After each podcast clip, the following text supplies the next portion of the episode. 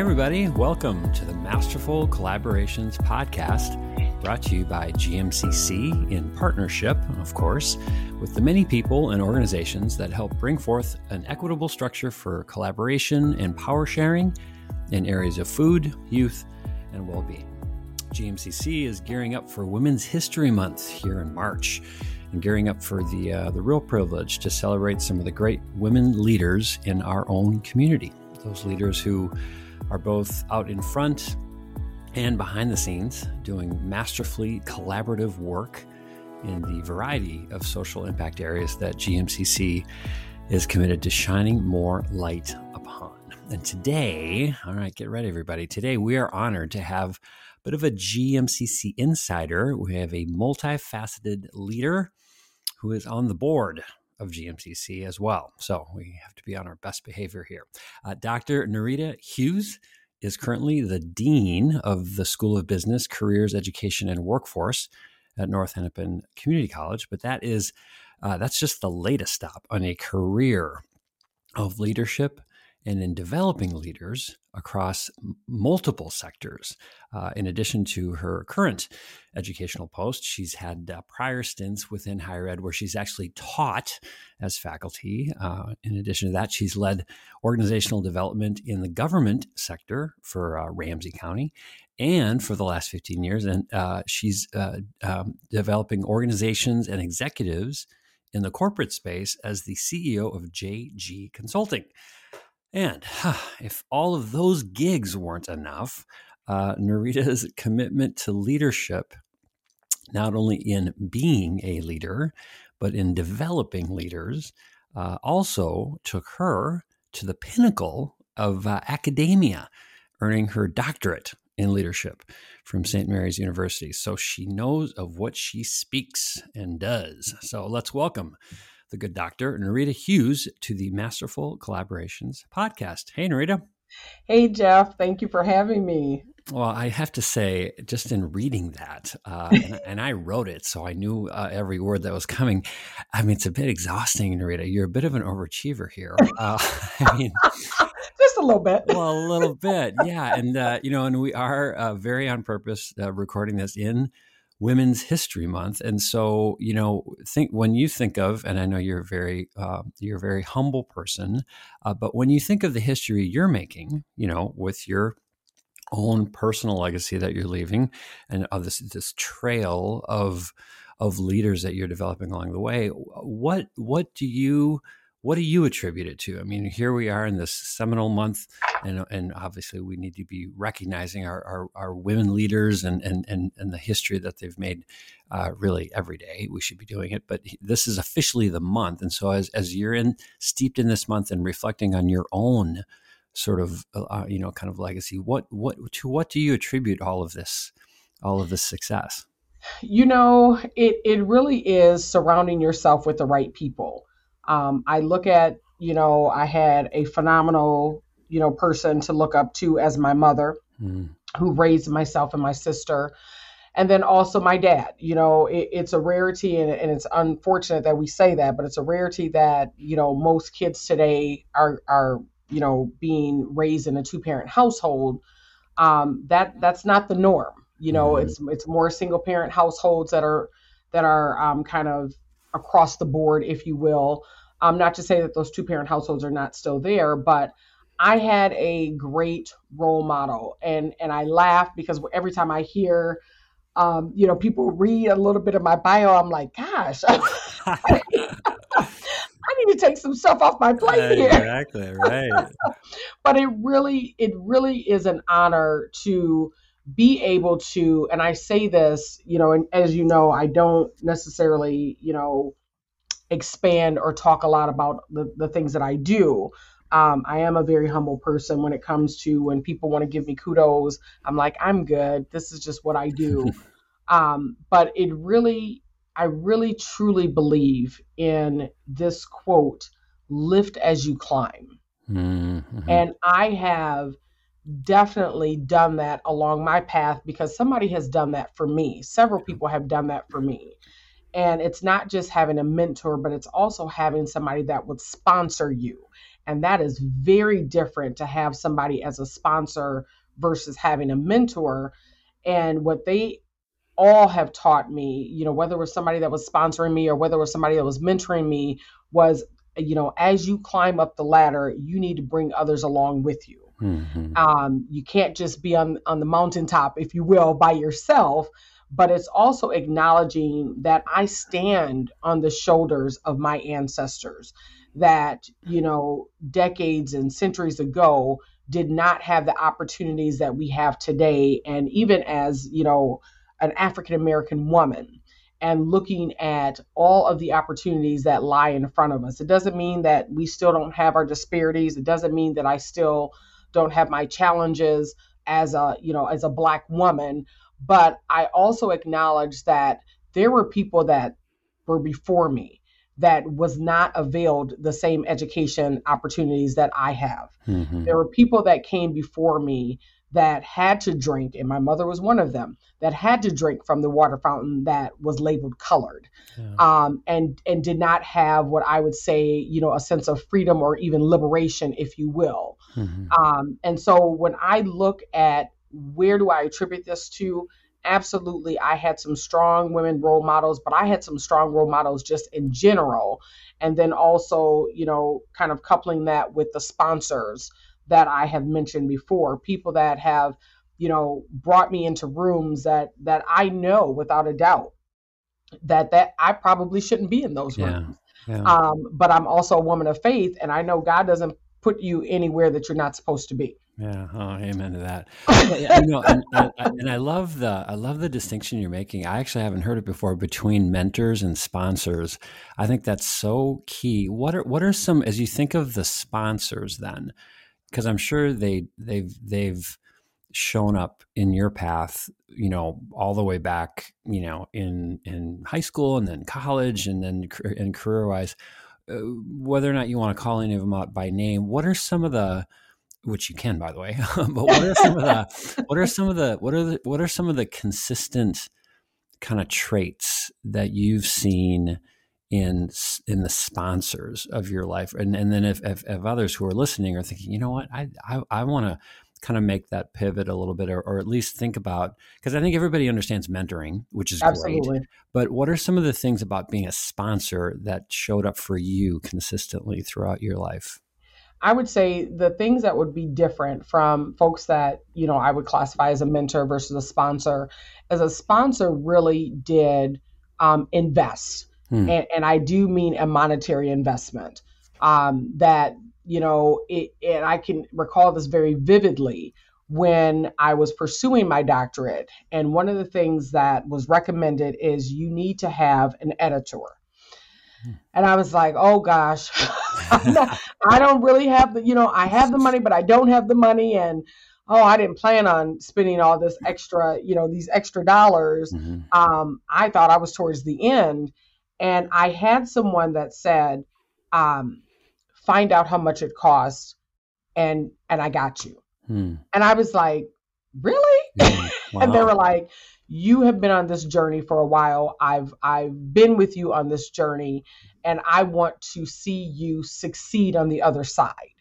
And if this is the one hiccup that's going to prevent you from moving forward because you don't have the financial means right now, I don't want that to be something that's going to stagnate your success. Yeah. Wow. And so great. having people that just give because of the fact that it's not even the the mantra of it's the right thing to do, but it's the fact that they believe in you so strong mm-hmm. and they see what you don't even see in yourselves that they want to make sure that you get to that next level. Yeah. And so I've had people to monetary pour into me, but I've also had people to spiritually pour into me right around the time when I didn't and it was so ironic because again, God shows up or pe- he has people show up at the right time. Mm-hmm.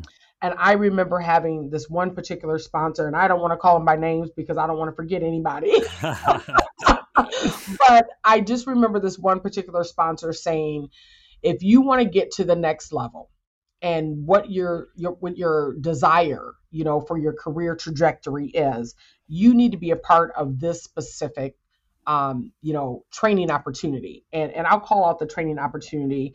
Um, it's called the lakin institute hmm. and it is specifically for um, you know people of color more specifically african american people that um, have an aspiration to be a community college president okay. and i looked at that and i said well, and I was like, oh, you know, in the back of my head, I'm thinking it's going to take me forever to get a part of this. Mm-hmm. And I, you know, in 2019, you know, I applied for it.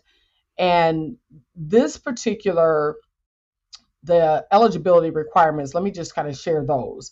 You sh- you need to be in what they consider an executive level role. Okay. Um, even though yes i'm an academic dean it's not necessarily an executive level role they really look at the executive level role as uh, like a provost vice president mm-hmm. um, you know or even you know chancellor so to speak vice chancellor of some sort depending upon how your educational system is set up so here i am applying and as a dean mm-hmm. and i said if this is meant to be this will happen yeah.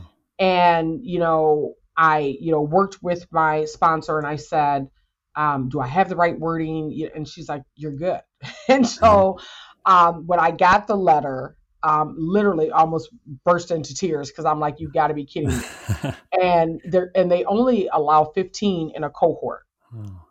And so it was myself and actually one other gentleman. We were the only two deans out of this 15 wow. member cohort. And she looked at me and so she said, Stop presuming that you don't qualify yeah. yourself to be in a position such as this. Mm-hmm. And so when you look at your sponsors, they open up doors that you didn't even realize were being open.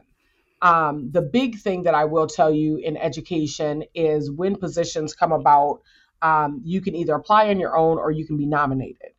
And I've had sponsors just say, I nominated you for this position. Did you get a phone call? And I'm like, actually, I did. you know, and, and and I, you know, and I'm kind of wondering, like, well, where how did this person get my information? You know, that is different from a mentor. A mentor is going to coach you and going to pull out the best of your abilities yeah. to, you know, let you see in yourself what you haven't seen or to allow you to flourish or to think differently. Mentors really kind of help you from a mind shift perspective. But sponsors really do open up those doors. And I remember reading Lean In by Sheryl Sand- Sandberg. Mm-hmm. And I remember she gave, you know, kind of the story of they had these interns and it was, they had a dinner and there wasn't enough, um, you know, wasn't enough seats at the table. And so they kind of sat around the perimeter. And, you know, her message was, you know, don't wait to be asked to sit yeah. at the table. Grab a chair, grab a folding chair, and and make make your place at the table. And I can honestly say I I've done that, you know, but I would not have necessarily done that without the help of others that believed in me and that knew of my abilities mm-hmm. and said and and several of them have said you shortchange yourself yeah. And and I said no, and I was like, I just know where my lane is, and they're like, no, you shortchange yourself. Yeah. And they said, do you know how many people would kill to have the bandwidth that you have? Mm-hmm. And I had to sit back and think about that, and and it really, you know, I really kind of took it all in, and I said, there's not a lot of people that really could say I've crossed these various industries. Right. right. Um, most people kind of stick and stay into one area, yep. but to have the bandwidth to understand, you know, private sector, to understand mm-hmm. public sector, um, you know, to understand how legislation works. Um, that's not common. Right. And specifically for somebody at my level to be involved in some of the things that I'm involved with, um, because you're typically heavily involved with programming, um, you know, around academics and how are we in, ensuring student success and persistence and completion and all the all the great things that comes with being an educator but to really be able to say not only can i do the the large visionary mm-hmm. perspective but then i can also pare it down and say okay now here's the core of what we need to do here's how it needs to be done yeah. and be able to lay it out into plain language so that others can buy in and move us forward. Yeah, totally. Yeah, the operator. And, and and I do think that that you know you talk about the gifts that you've been blessed with and I think that fluency across sectors is in and of itself a gift and then it's a matter of what you do you know kind of with it um, i i uh, i and, and back to the sponsor thing too i think i love i love the word the verb that you use with sponsors around making an investment it's an they're investing uh, financially their time their their networks and I think that is a really great distinction to make. That mentoring is wonderful, uh, um, and yet w- when you make any kind of an investment, you know, personally, uh, you track your investment. You know, you you want to make sure that what you've invested in, uh, you know, returns. and so right. and so these these examples that you're giving, I think, are really helpful to hear um, and really encouraging for all of us to think about where we can be doing that. How talk a little bit about you talked about your doctorate program and going through that and the investments that were made to help you kind of get that done and over the finish line. How where did leadership um, when did when did leadership crystallize for you as the thing that you wanted to actually you know kind of more formally carve this sort of discipline and this and then and build the muscle in? Because obviously i mean you could have been you could have gotten your mba you could have gotten i mean yep. you could have gotten your law degree. I mean you could you fairly you're like a swiss army knife of capability here. So so when when did the leadership focus come into focus for you i would say the leadership um you know aspect probably really i really honed in probably around the year of 2000. Okay. And um, again, it was um, it was someone that was I, I worked uh, retail management, but you know it was considered kind of executive retail management, and it was our regional director that came to me and said, "Have you ever thought about you know getting into training and development?" Mm-hmm. And I was like, hmm, you know, again, I'm good. I, will keep doing what I'm doing, uh, yeah, you know, right. running my team, helping others. And she said, no, she's like, Nerita, you, you have a knack that I don't, I don't think you're, you're really, you know, honed in on. And she said, you have a way to, to get people to listen to you. But she said, it's the trust that they believe in you and they don't even know you. And I was like, well, you know, I'm good. and she she said, just hear me out.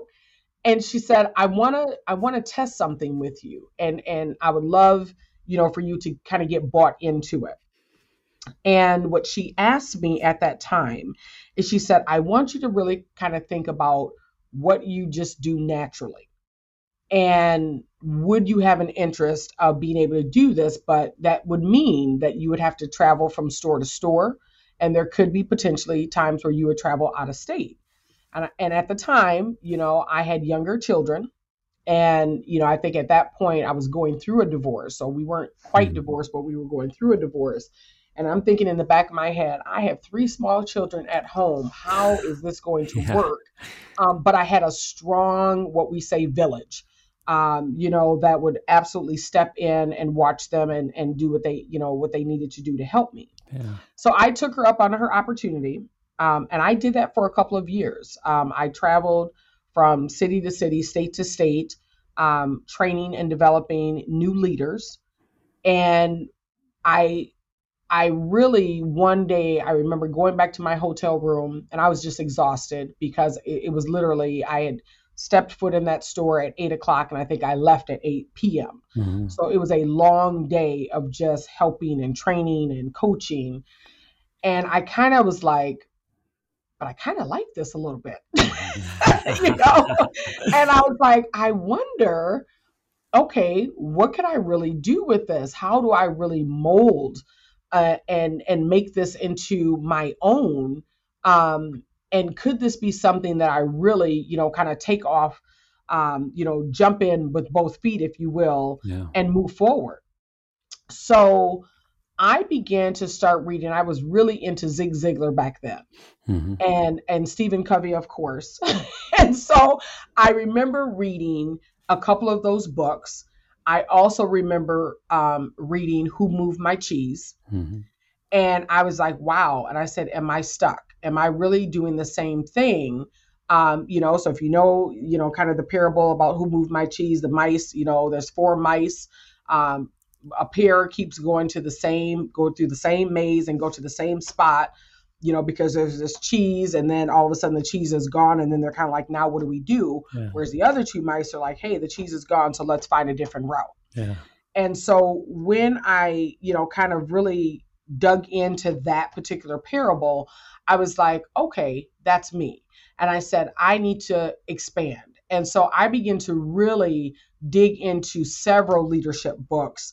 Um, you know, reading John Maxwell, you know, Les Brown, um, Tony Robbins. I mean, all the all the greats that we hear about. Yeah. And I was like, I need to, you know, I need to move differently. I need to show up differently. If I'm really trying to get to this next level, what is that going to look like?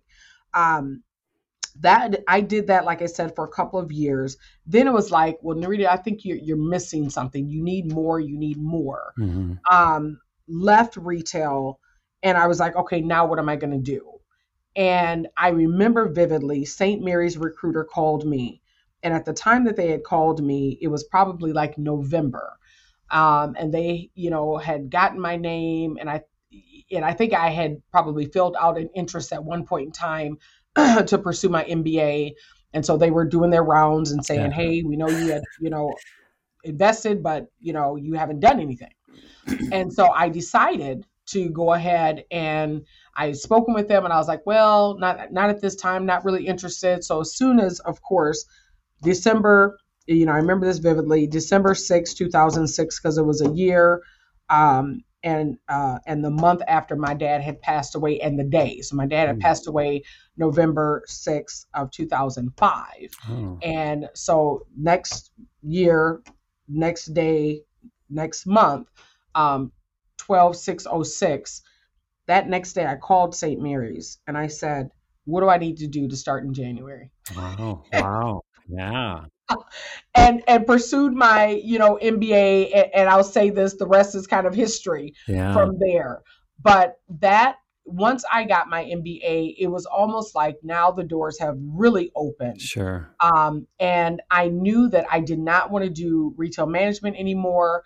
I said there's something else out there and I'm not quite sure what um, had heard about uh, education, but somebody said you should really look at MnSCU, and I was like, men who? and, and, they were like, and I was like, the first thing I said, I don't want to teach, and they're like, there's yeah. other um, opportunities out there besides teaching. So I had applied for this position that I thought was a great fit for me.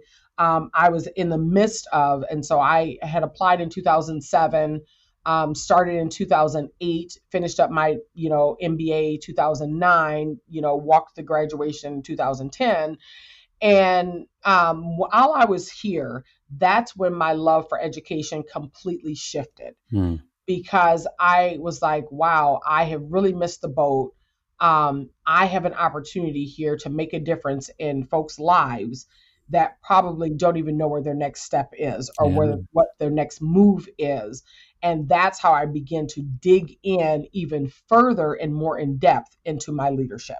That's great. Wow, what a great what a great story. And I just think you know you're, I, I think um, you're so effective at helping others find their way and and really understand because you've gone through it yourself you know i mean yes. that, that's that's such a great example of being very self-aware and and taking very good notes along the way i'm sure.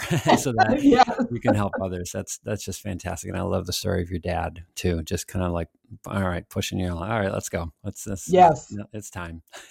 Yeah. and when it's time it's like all right let's do it next month. I love that. So um, well hey we we, we usually uh, um, ask all of our guests uh, for for these uh, women's history month episodes we ask them to to give a little bit of advice to younger women. But if any younger women have been listening, and men for that matter, uh, there has been advice uh, for the last 24 minutes here. So just listen carefully. And uh, that can be your little homework assignment because we're gonna we're gonna actually segue to uh, to our last question. It's a fun question, our final fun question. For Women's History Month in recognition of all of the great women that have gone before. Um, and so, this is the fun question. If you could spend the day with any other woman in history, okay? Uh, it's, a, it's a little bit two part question, uh, but you can handle it because you've, you've got advanced letters here, so you can handle it. so it's a two part question. You can spend the day with any other woman in history. Uh, who is it going to be?